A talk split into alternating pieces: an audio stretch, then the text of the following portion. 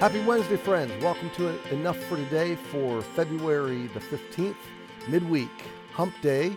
I hope that you're having a good day. Thanks for joining me. We're going to end on Psalm 71, verse 24 today. The last verse of the psalm says, My tongue shall also, also shall talk of thy righteousness all the day long, for they are confounded, for they are brought unto shame that seek my hurt. Now, there's two things I love about the way this psalm ends. First of all, earlier in the psalm, the psalmist prayed, God, confuse and confound my enemies, those that seek me to hurt me, bring them down into shame and, and wreck their plans. God, intervene, okay? By verse 24, he hasn't even finished the psalm, and the work, uh, God's answered the prayer. Now, I don't, maybe the psalmist came back and finished this song uh, as a postscript. Maybe he added this after the battle was over. But I just love the fact that it, it shows us the full journey from the experience of the enemies and the prayer, Lord, deliver me and confound and confuse my enemies, to the end of the psalm where God's delivered me, they're confounded, and uh, things have resolved. I just love the resolution, okay? But then, secondly, here the psalmist is ending again with my tongue, my responsibility, my choice, my path through life, my meditation. The idea of talking here, my tongue shall talk of thy righteousness all day, all day long, is not just talking to others, it's talking to myself. The internal conversation, I'm going to have a conversation ongoing with myself in which I talk of God's righteousness. I'm going to fill my mind and my mouth, I'm going to fill my heart and my life with God's character, with, with the quality of God's reality and God's truth. And I'm just going to let that be my meditation. I'm going to muse on these things. I'm going to think on these things. I'm going to let them come out of me. I'm going to, let me say it this way I'm not going to understand my God through the filter of my circumstances in life. I'm going to understand my circumstances in life through the filter of my God and his character and his truth.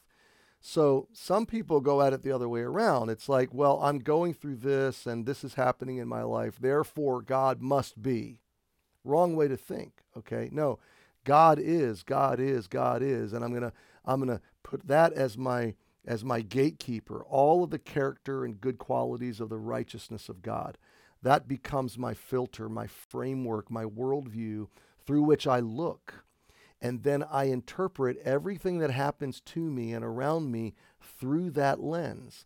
And we get that lens from the biblical narrative, from the from God's redemptive historical narrative, from his word. The more we understand who God is and what God is doing from the biblical narrative, the more we form a frame, a window through which we look at the world and all the circumstances we experience. And that's essentially what the psalmist is saying. He's saying, I am going to let the truth of God, the righteousness of God, the realities of God's character and nature and his work to form my perspective. And I'm going to look through that perspective as my frame of reference to interpret and understand everything else that happens in my life. That's a safe place to be. And that is, as a pastor, that's what I most long for for our church family. I don't want to control your decisions. I don't want to manipulate or uh, wrongfully motivate your decisions. I want to give you a biblical framework through which to view all of your life, all of your relationships, all of your world, all of your circumstances. Because if you have that frame, if you have the right biblical worldview, then no matter what comes at you and no matter what decisions you're making, you'll be filtering it through the wisdom, the character, the heart of God and the presence of Jesus, his spirit within you. So, my tongue shall also talk of thy righteous all the day long, for they are confounded, for they are brought unto shame that seek my hurt.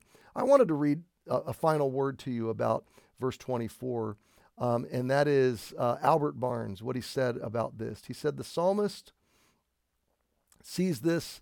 This confounding, brought to shame, sees this to be so certain that he speaks as if it were already done. Perhaps it was. The Psalms often conclude in this way they begin in trouble, they end in joy. They begin in darkness, they end in light. They begin with a desponding mind, they end with a triumphant spirit. They begin with a prayer, they end in praise. I love that. Now, not every psalm is that way. We've seen some that are not that way, but most cases they are that way. And I just want you to meditate on this wherever you are on the spectrum of dark to light, emotionally, spiritually today. Remember this there is an end to this chapter and ultimately to this story. And in that ending, you will be celebrating. You will be joyful. You will be singing. You will be remarking about God's deliverance. So anticipate that. Happy Wednesday. Thanks for joining me, and we'll see you tomorrow.